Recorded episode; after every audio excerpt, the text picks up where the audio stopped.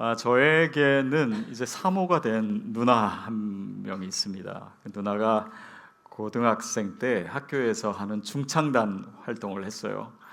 근데 그것을 열심히 하더니 고3이 되는 어느 날 갑자기 집에 오더니 부모님한테 아, 자기가 성악을 하고 싶다라는 거예요.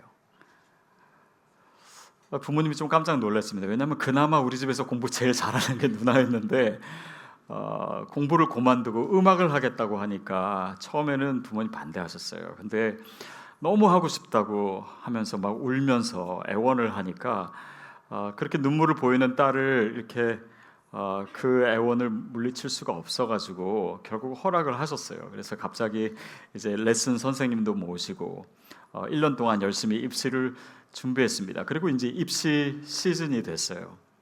근데 어, 저희 누나가 가고 싶은 대학이 있는데 그 대학의 한 교수님을 그 음대 성악가 교수님을 어떤 분이 소개해 주셨어요. 어, 그러면서 그분한테 돈을 얼마큼을 드리면 어, 대학에 합격할 거라고 이렇게 얘기를 들었습니다. 뭐 그때만 해도 그런 일들이 좀 있었던 것 같아요. 저희 부모님이 그 액수가 너무 부담이 돼서 이제 고민을 하시다가 결국 그 돈을 마련을 하셨어요. 그래서 그 돈을 그 교수님께 드린 것이 아니라 무명으로 교회에 헌금을 하셨습니다.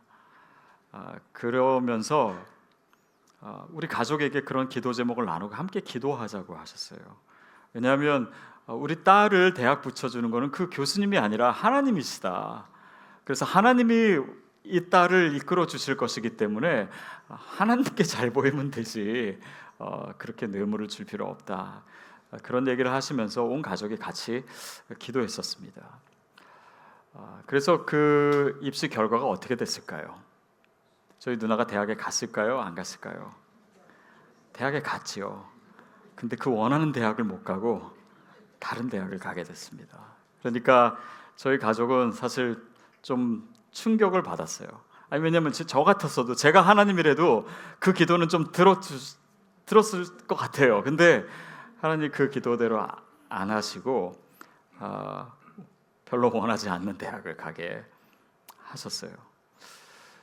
근데 그 일뿐만 아니라 제 삶에서 보면은 기도를 하나님께서 응답해 주신 것도 많지만 사실 응답해 주시지 않은 것도 꽤 있는 것 같아요. 아마 여러분의 삶에도 그런 것이 있지 않을까 아, 싶습니다. 응답되지 않는 기도. 사실 그것이 항상 우리를 당황스럽게 하고 또 혼란스럽게 해요. 특별히 이것이 왜 혼란스럽냐면 이렇게 응답되지 않는 기도는 성경에서 우리에게 기도하라고 할 때 하는 그 현실과 다르기 때문입니다. 특별히 예수님이 우리에게 말씀하실 때도 기도하면 응답받는다고 얘기하신 적이 많거든요. 몇몇 증거를 한번 찾아볼까요? 어, 마태복음 21장 22절 말씀 같이 한번 어, 읽겠습니다. 시작. 내가 기도할 때 무엇이든지 믿고 구하는 것은 다 받으리라 하시니라 믿고 구하는 것은 다 받으리라 마가복음 11장 24절 그러므로 내가 너에게 말하노니 무엇이든지 기도하고 구하는 것은 받은 줄로 믿으라. 그리하면 너에게 그대로 되리라. 또 요한복음 14장 14절 내 이름으로 무엇이든지 내게 구하면 내가 행하리라. 다른 분이 얘기한 것도 아니고 예수님께서 직접 이렇게 얘기하셨는데 기도하면 응답 받는다고 하셨는데 왜 기도가 안 될까요? 또 우리가 구하는 것이 뭐 우리의 욕심을 위해서 구하는 것은 또 안 들어줘도 뭐 그렇다고 할지라도 그렇지 않은 기도 제목도 마, 많잖아요. 뭐 자녀가 뭐 결혼을 못 하고 자녀 결혼하는 게 너무 당연하고 해야 되니까 기도하고 사업이 어려우니까 하나님께서 이 상황 가운데 도와달라고 기도하고 또 병들었을 때 낫게 해달라고 기도하고 그런데 그런 기도마저 응답이 안 되면 하나님 도대체 예수님 도대체 그렇게 말씀하신 것이 오늘 우리 기도에 무슨 의미가 있습니까? 우리가 도대체 뭘 어떻게 해야 합니까? 그런 의문을 가질 수가 있어요. 또 더욱이 예수님께서 직접 이렇게 말씀하셨기 때문에 어떤 설교자는 어, 주님께서 이렇게 믿고 기도하면 다 응답받는다 하셨는데 응답받지 못하는 것은 여러분 믿음이 없어서다. 이렇게 얘기하는 설교자의 설교도 들어본 적이 있습니다. 그런데 사실 이 구절로는 정말 기도했는데 믿음으로 기도했는데 응답받지 못했을 때 성도들이 가지는 그 진지한 질문에 대해서 충분히 설명해 줄 수가 없어요. 그래서 우리가 더 말씀을 찾아보게 되고 고민하게 됩니다. 근데 성경에 보면요.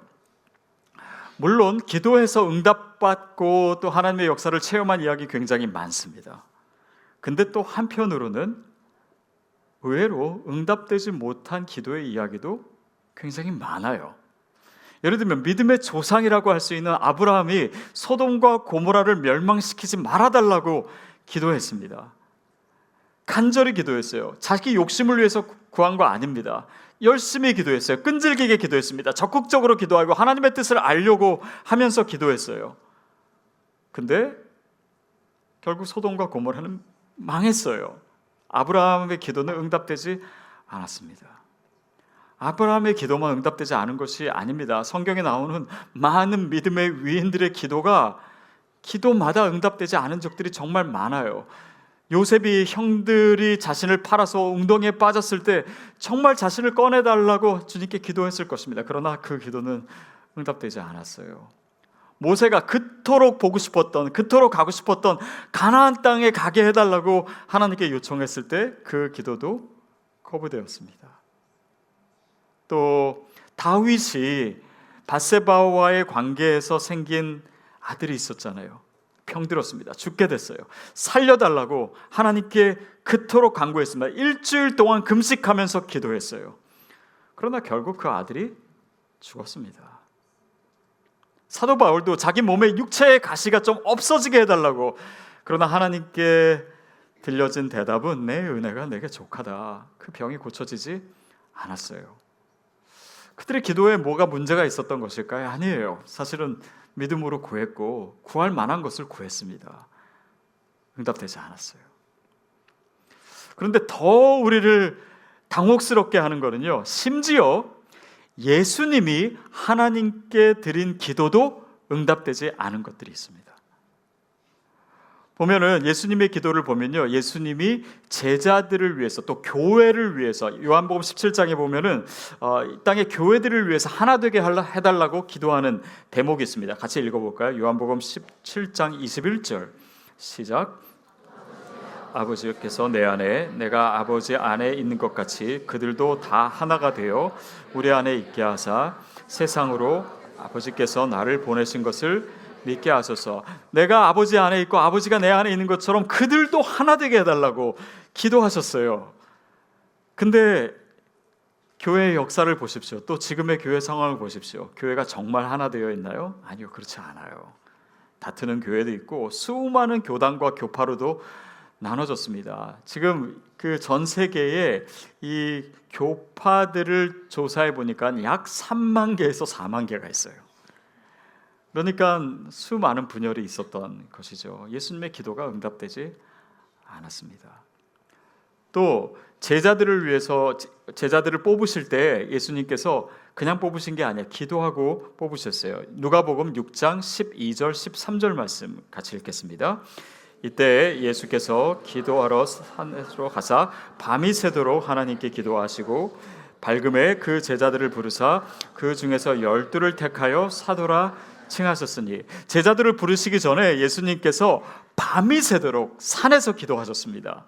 기도로 뽑은 제자들이에요. 그런데 그 제자들 어떻습니까? 뽑아놓고 봤더니 막 서로 큰 자가 되려고 다투고 또 뭐 아무리 가르쳐도 별로 알아듣지도 못하고 믿음도 약하고 결국은 예수님 다 배신하고 도망가고 그 중엔 가룟 유다도 나오고 아니 어떻게 그것도 예수님이 하신 기도인데 그 기도의 결과가 이럴 수가 있습니까?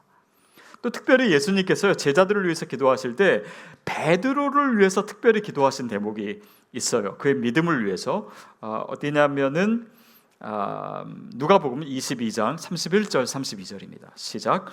시모나 시모나 보라 사탄이 너희를 밀가부르듯 하려고 요구하였으나 그러나 내가 너를 위하여 내 믿음이 떨어지지 않기를 기도하였더니 너는 돌이킨 후에 내 형제 굳게 하라.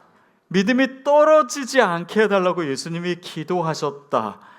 분명히 나와 있는데 결국 베드로는 예수님을 배신했습니다. 그것도 연거푸 세 번이나 예수님을 부인했어요. 이런 기도, 예수님의 기도 뿐만 아니라 오늘 우리의 기도도 한번 생각해 보십시오. 아, 정말 우리가 뭐 나라를 위해서, 한국을 위해서도 기도하는데 어, 나라가 굉장히 혼란스럽고 또 이렇게 이원화되고 뭐 이런 것들 보면서 아, 하나님 정말 우리의 기도를 듣고 계신 건가? 또 기도하고 시작한 사업이 망하기도 하고 정말 자녀를 기도로 양육했는데 믿음을 떠나기도 하고 방황하기도 하고 아, 하나님 도대체 우리의 기도에 왜 응답하시지 않으십니까? 그런 질문 우리가 합니다. 근데 보통 우리가 책이나 아니면 교회에서 간증을 들을 때 보통은 아, 뭐 힘든 상황 가운데 있었는데 기도했더니 하나님이 이렇게 응답하셨다. 그게 보통 간증이잖아요. 근데 그런 고무적인 이야기에 길들여진 사람은 이런 응답 없는 기도 또 하나님의 침묵을 대면할 때 사실 이해가 되지 않고 어, 어려운 시간을 더 보내게 됩니다. 왜 내 기도에 응답하시지 않으셨을까? 왜 나만 예외일까? 왜 하나님이 나를 푸대접하실까? 아니 뭐 기도해도 하나님 노하실 수 있지. 뭐 노도 답일 수 있지. 뭐 그런 얘기도 듣습니다. 그런데 하나님 다른 사람의 기도는 yes 하시면서 왜 내 기도에는 no하십니까? 제가 뭘 또 잘못했나요? 그러니까 그런 마음 가운데 응답받지 못한 기도의 상황에서는 혹시 내가 뭐 잘못한 거 없을까? 자연적으로 본능적으로 그런 생각을 하게 돼요. 아 그러다 보니까 잘못한 게 생각이 나고 그러니까 하나님 나를 별로 사랑하지 않거나 관심이 없으시거나 나를 미워하셔서 이 상황 가운데 두신 것이 아닌가? 그러므로 인해서 하나님과 더 멀어지는 그런 사람도 있어요. 또 더욱이 내가 기도했는데 응답받지 못했기 때문에 이 기도가 소용없는 건가? 하나님 정말 내 기도 들으시지 않는 건가? 라고 하는 생각에 기도 생활도 더 소극적이 되고 나중에는 기도하지 않게 되는 사람도 있습니다. 또 어떤 사람은 그냥 답답한 나머지 하나님을 믿긴 믿지만 예언하는 사람을 또 찾아가는 거예요.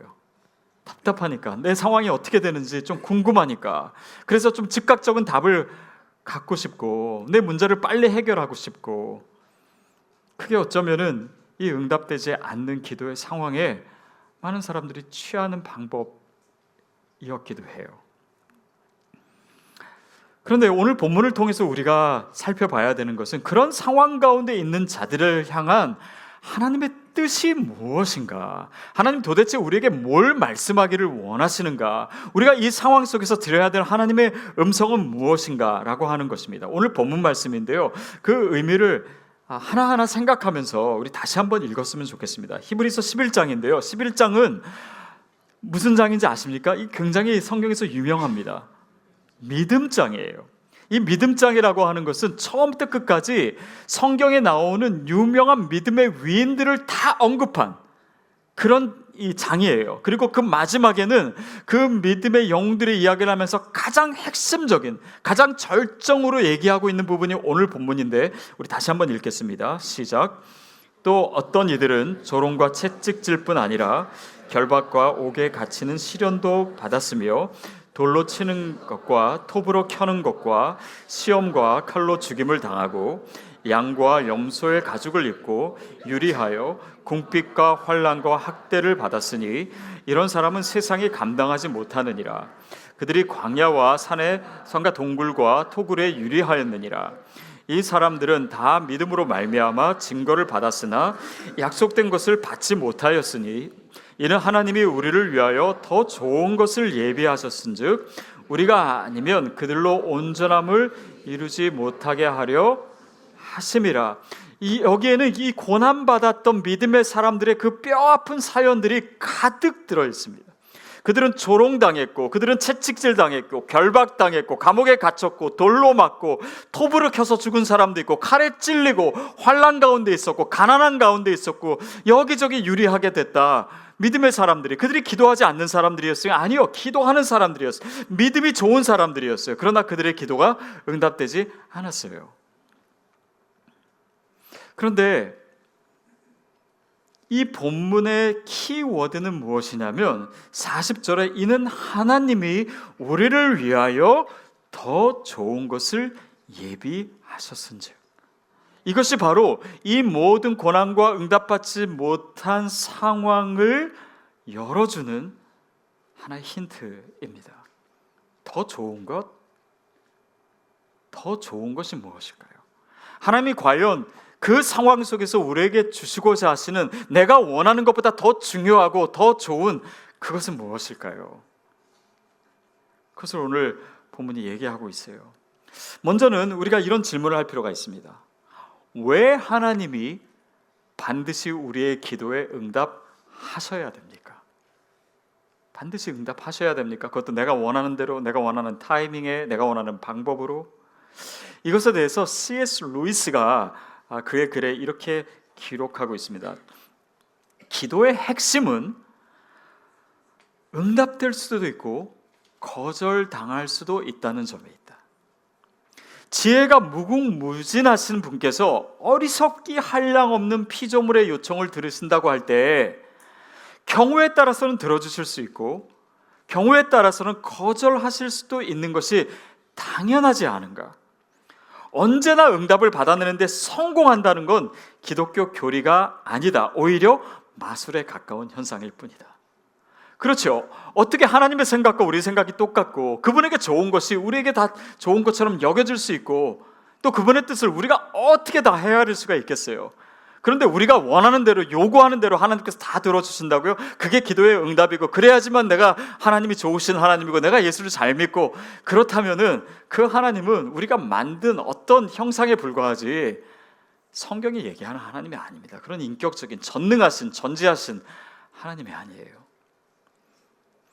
성경은요. 전체적으로 보면 다 응답받는다고 하면서 믿음을 무슨 마술처럼 결코 얘기하고 있지 않습니다. 우리의 뜻대로, 우리의 방법대로 이루어진다라고 결코 보장하지 않아요.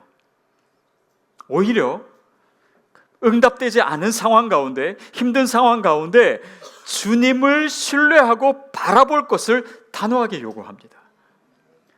오늘 읽은 11장, 11서 11장 마지막 절이 지난 다음에 12장으로 넘어가자마자 그래서 나오는 이야기가 너희가 믿음의 주요 온전케 하시는 이인 예수 그리스도를 바라보라 라고 하는 것이에요. 거기에서 필요한 것은 지금 당장 내 상황이 해결되는 것이 아니라 내가 원하는 대로 이루어지는 것이 아니라 그 주님을 바라보는 것. 다시 말하면 그 주님을 신뢰하는 것이에요. 그것이 하나님께서 우리에게 주시고자 하시는 것이고 내 상황에서 내가 얻고자 한 것보다 더 중요한 것입니다. 더 소중한 것이에요. 왜냐하면 그래야 그 상황을 이겨낼 수 있는 사람이 되기 때문입니다. 그 상황에 사로잡혀서 그 가운데 뭔가를 얻어내는 자가 아니라 그 상황을 넘어서서 그 상황을 이겨내고 세상을 이겨내는 자가 되기를 주님이 원하시기 때문이에요. 그 신뢰가 우리 가운데 있을 때 진짜 기도의 사람이 되는 것입니다. 진짜 믿음의 사람이 되는 것이고 진짜 어떤 응답을 더 넘어서서 하나님이 주시고자 하시는 최고의 응답을 저와 여러분에게 주시기를 원하세요. 그것을 받기를 바랍니다. 그래서 응답되는 것에만 우리가 감사할 수 있다면요. 그것은 껍데기 신앙과도 같아요. 그 신앙은 언제 무너질지 모릅니다. 언제까지 우리가 원하는 대로 하나님이 다 이끌어 주시지? 결코 아닙니다. 결코 그렇지 않습니다. 그래서 그런 믿음으로는 우리의 상황 속에서 우리가 그 상황을 이겨낼 수도 진정한 믿음의 사람이 될 수도 세상에 감당치 못하는 사람이 될 수도 없어요. 자, 이런, 이런 믿음을 갖는 거, 기도의 사람이 되는 거, 신뢰의 사람이 되는 것 좋습니다. 그런 영적인 축복 하나님 주시는 것 좋아요. 그런데 그래도 우리는 현실을 살아가는 사람들이잖아요. 지금 문제가 내 앞에 있잖아요. 이것에 대해서는 하나님 더, 더 이상 할 말이 없으신가요? 우리가 그런 어, 질문 계속 할 수 있습니다. 그런데 한번 생각해 보시죠. 조금 더 넓은 의미에서 생각하면요. 하나님이 우리의 기도에 응답하시지 않은 것 그 자체가요 더 좋은 하나님의 응답일 때도 굉장히 많습니다. 뭐 예를 들면 고등학교 때 짝사랑하던 여학생을 내 신부감으로 주세요 라고 열심히 기도했던 사람이 있다면 여러분 그런 기도 안 하셨습니까? 근데 지금 생각해 보면 어떻습니까? 그 사람이랑 결혼했으면 진짜 큰일 날 뻔했다. 그런 생각 없으세요? 지금이 더 큰일입니까? 어. 근데 지나 보면은 아 정말 내가 그때 바라고 내가 원했던 것에 하나님이 응답하시지 않은 것이 오히려 다행이고 아 그것이 정말 좋은 응답이었다 생각할 때가 많습니다. 그런데 성경에도 그런 사람들이 많아요. 여러분 모세와 욥과 요나와 엘리야의 공통점이 뭔지 아십니까? 이건 사실 굉장히 어려운 성경 퀴즈인데 안 모르실 거예요. 그 공통점이 뭐냐면 똑같이 하나님 앞에서 나를 죽여달라고 기도했던 사람들입니다. 하나님이 다행히도 그 기도에 응답하지 않으셨어요. 응답하지 않고 그들의 삶을 통해서 정말 아름다운 일들을 많이 하셨습니다. 응답되지 않은 것이 오히려 더 감사해요. 더 귀한 응답입니다. 다윗이 그 아들 죽게 하지 말아달라고 기도했습니다. 근데 만약에 그 아들이 살아서 솔로몬 대신 왕이 되었다면 아마 이스라엘 역사는 굉장히 달라졌을 것입니다. 또 예언자들의 기도가 받아들여져서 이스라엘이 망하지 않고 이스라엘이 세계를 다스리는 강국이 되어서 그들의 어떤 민족 신앙으로 그 야훼 신앙을 유지했더라면 복음은 우리에게 오지 않았을 것입니다. 또 예수님께서 겟세만의 동산에서 이 잔이 내게서 옮겨 주시기를 기도했습니다. 그 기도가 응답됐다면 십자가의 사건은 없었을 거예요. 그렇다면 오늘 저와 여러분의 구원도 어떤 어떤 보장을 받을 수 없지 않았겠습니까? 하나님은 기도에 응답하지 않으심으로 더 놀라운 일들을 행하시고 오히려 우리의 기도에 궁극적인 기도에 응답하시는 거예요. 성 어거스틴이 예전에 어렸을 때는 굉장히 망난이 아니었습니까? 그 어머니 모니카가 늘 아들을 위해서 기도했습니다. 특별히 그 아이들을 아이를 위해서 기도할 때 어떤 기도를 했냐면 이 아이가 우리 아들이 저 타락한 로마에 절대 가지 않도록 이 아들을 지켜 주십시오. 기도했어요. 근데 결국은 로마로 가는 배를 탔습니다. 그 기도가 응답이 안 됐어요. 그러나 그 여정 가운데 어거스틴이 하나님을 만나게 된 거예요. 그래서 어떤 사람은 그것을 이렇게 표현합니다. 어머니가 늘 강구하던 그 어거스틴의 어머니가 늘 강구하던 기도를 들어주시기 위해 하나님은 그녀의 기도를 거절하신 것이다. 그것이 우리의 기도예요. 그것이 응답받지 못한 기도의 의미입니다. 제가 또 화산 얘기 한번 더 해야 되고 저한테 큰 경험이기 때문에 계속 울고 먹어야 되는 것도 그런 생각도 드는데 화산에서 저, 저와 제 아내가 구조받을 때 비가 계속 오고 그치지 않고 나중에 너무 춥더라고요. 그러니까 처음에는 이 화산 때문에 아니면 가스 때문에 죽나 하다가 나중에는 추위 때문에 죽겠다 이런 생각이 들어서 제가 기도했습니다. 하나님 제발 이 비바람이 멈추게 해주세요. 근데 웬걸 멈추지는 않고 갑자기 더 센 바람이 불더라고요. 근데 더 센 바람이 갑자기 불었기 때문에 헬기가 위에 있을 때 저희를 감싸고 있던 그 짙은 연기가 한 3초 정도 거치게 됐어요. 그때 그911그 헬기에서 저희를 보게 돼서 저희가 구조받은 것입니다. 추위를 없애게 해달라 비바람을 멈추게 해달라고 기도했는데 그 기도는 하나님 들으시지 않고 그 대신 저희를 살게 해주셨어요. 저희 누나가 그렇게 해서 대학에 떨어지고 그동안의 주, 그 누나의 삶을 보니까 하나님 정말 아름답게 이루셨어요. 누나를 통해서 아름다운 일들도 많이 하셨습니다. 그리고 아주 훌륭한 제자들도 많이 키웠어요. 아, 하나님께서 그 방향을 통해서 이런 것들을 계획하셨구나 많이 느낄 수가 있었습니다. 여러분 다행히도 하나님은 내 방식이 아니라 하나님의 방식대로 우리를 이끌고 계세요. 그러니까 하나님이 하시는 일을요 내가 생각하는 방식 안에 가두지 마십시오. 내 감각 속에 내 경험 속에 하나님을 껴맞추려고 하니까 하나님도 이해가 안 되고 주님을 오해하게 되고 믿음도 약해지게 되고 기도도 안 하게 되는 것입니다. 그 하나님이 하시는 일을 하나님께 맡겨드리세요. 주님을 신뢰하십시오. 그리고 기도하는 것을 멈추지 마십시오. 왜냐하면 하나님은 이 상황 속에서 우리가 계속해서 드리는 이 기도를 지금도 듣고 계시고 그 기도를 통해서 일하세요. 그 기도를 통해서 응답되지 않은 상황마저 사용하십니다. 하나님께서 일하시는 것은 바로 그런 것들이에요. 예수님의 기도를 다시 한번 생각해 볼까요? 교회가 하나 되게 해달라고 믿는 자들이 하나 되게 해달라고 기도하셨는데 그것이 응답되지 않는 것처럼 보였습니다. 그런데 보십시오. 교파가 많이 갈라졌다라고 하는 것은요. 각자 신앙에 있어서 강조하는 바가 다르다는 거예요. 그것 때문에 신학이 발전하게 됩니다. 그러니까 신학이 그런 식으로 다양해지니까 훨씬 더 많은 사람을 기독교 신앙 안에 수용할 수 있게 되는 것이에요. 또 제자들을 위해서 기도하셨습니다. 근데 그 제자들이 결국 오합지졸 같았고 다 도망갔지만 결국 초대교회의 역사를 이루고 그 시대를 바꾸고 그 나라를 바꾸고 복음의 놀라운 역사를 바로 그 열두 제자를 통해서 하나님 하셨어요. 예수님의 기도는 응답되지 않은 것이 아닙니다. 베드로를 위한 기도, 믿음이 떨어지지 않게 해달라고 하신 기도 응답되지 않은 것처럼 보였습니다. 그러나 베드로는 초대교회의 가장 위대한 사도가 되었습니다. 그의 기도는 궁극적으로 응답된 것이에요. 우리의 생각과 다를 수도 있고 우리가 생각하는 타이밍이 아닐 수 있지만 하나님은 우리의 기도에 응답하십니다. 결국 기도라고 하는 것을 우리가 다시 생각하게 돼요.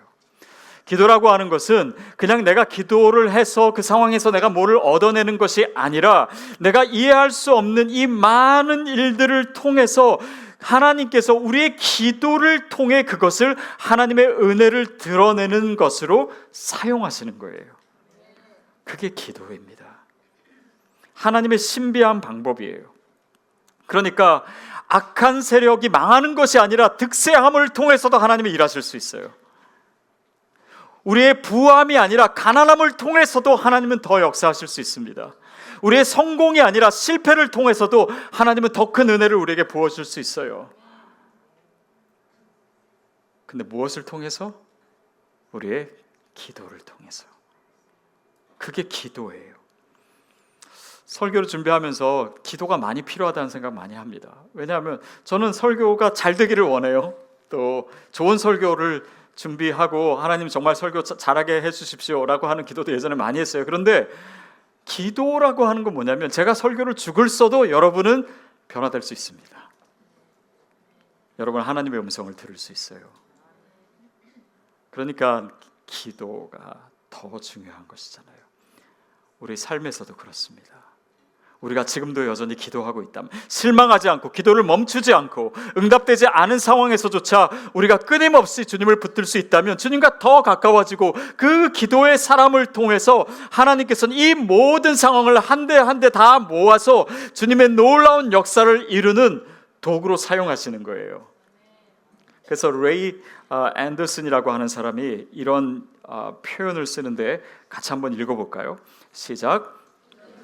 삶에서 정체를 알 수 없으며 예측 불가능한 요소들을 제거하는 수단이 아니라 그런 것들을 하나님이 주관하시는 은혜의 사역에 포함시키는 도구이다. 우리가 기도해서 그런 예측 불가능하고 어려운 일들을 해결하는 그런 방법이 아니라 이 모든 것들을 하나님의 주관하시는 은혜의 사역에 포함시키시는 도구가 바로 기도라고 하는 것이에요. 그러니까 하나님은요, 놀랍게 우리의 기도를 그분의 놀라운 역사를 이루시는데 포함시키시는 것입니다. 그래서 우리가 기도해야 되는 거예요. 그래서 우리가 기도해야 되는 사람이 되는 것이 중요한 것입니다. 오늘 본문에서 읽은 그렇게 핍박당하고 고난당하고 그렇게 죽어간 수많은 사람들, 믿음의 사람, 기도의 사람들을 통해서 그 순교가 있었기 때문에 그 고난이 있었기 때문에 복음은 전 세계로 퍼질 수가 있고 생명력을 가질 수 있었고 어떤 고난과 어떤 환경 속에서도 그 복음은 살아 역사해서 오늘 저와 여러분이 믿게 된 줄로 믿습니다. 그게 그게 하나님께서 우리의 기도를 사용하시는 방법이에요. 사도 바울의 기도 제목 중에 가장 간절했던 기도 제목 중에 하나가 뭐였냐면 내 동족들 이스라엘 사람들 그들을 위해서 그들의 구원을 위해서 기도하는 것이었습니다. 내가 저주받아서 내가 버림을 받을지라도 내 동족, 내 혈육, 이 이스라엘 백성들을 하나님 구원해 주십시오. 그 기도였습니다. 근데 그 거룩한 기도의 제목마저 응답되지 않았어요. 그런데 그 응답되지 않은 기도 가운데 사도 바울은 하나님이 일하시는 것을 조금씩 조금씩 더 보게 되었습니다. 유대인들이 거부하고 자기에게 돌 던지고 그리고 소동을 일으키고 그런 상황 가운데서 하나님이 어떻게 일하셨냐면 이 유대인들이 복음을 거부했기 때문에 그 복음이 누구한테로 가요? 이방인한테 가는 거예요. 사도 바울이 생각했던 복음의 지경보다 훨씬 더 넓은 지경이 바로 유대인이 복음을 받아들이지 않은 그런 일들 때문에 일어나게 된 것입니다. 아, 하나님이 이방인들을 위한 사도로 나를 부르셨구나. 내가 생각했던 보다 하나님의 역사는 더 크고 더 놀랍고 더 신비하구나. 그것을 깨달은 사도 바울이 로마서 11장에서 이렇게 고백합니다. 같이 읽겠습니다. 시작. 깊도다 하나님의 지혜와 지식의 풍성함이요 그의 판단은 헤아리지 못할 것이며 그의 길은 찾지 못할 것이로다. 누가 주의 마음을 알았느냐? 누가 그의 모사가 되었느냐? 누가 주께 먼저 드려서 갚으심을 받겠느냐? 이는 만물이 주에게로서 나오고 주로 말미암고 주에게로 돌아감이니라. 그에게 영광이 세세에 있을지어다. 그 놀라운 하나님의 경륜을 깨닫고 나니까 아, 내가 생각했던 것, 내가 기도하는데 응답되지 않았던 이 모든 것이 하나님의 큰 그림 안에서는 너무나 유치하고 아무것도 아니었다는 것을 깨달으면 아, 하나님 정말 놀랐습니다. 주님의 그 지혜와 주님의 그 지식과 그 풍요로움을 어떻게 우리가 헤아릴 수가 있겠습니까? 누가 주의 모사가 되겠습니까? 누가 주님께 충고할 수가 있겠습니까? 누가 주님께 보상을 요구할 수가 있겠습니까? 하나님이 하신 일들이 이렇게 신비하고 놀라운데 그래서 그의 실망은 갑자기 찬송으로 변하게 되는 거예요. 그의 한숨 섞인 기도가 주님을 노래하고 주님을 찬양하고 그 경이로운 주님을 기뻐하는 모습으로 바뀌게 됐습니다. 여러분 저와 여러분의 상황 속에서 있었던 한숨과 눈물이 있었다면 우리가 이 믿음을 갖는 가운데 하나님이 하시는 일들을 믿음의 눈으로 보는 가운데 그것이 기쁨의 눈물, 환희의 눈물로 바뀔 줄로 믿습니다. 그것이 우리가 계속해서 기도해야 되는 이유예요. 오늘도 눈물로 기도의 씨앗을 뿌려야 되는 이유입니다.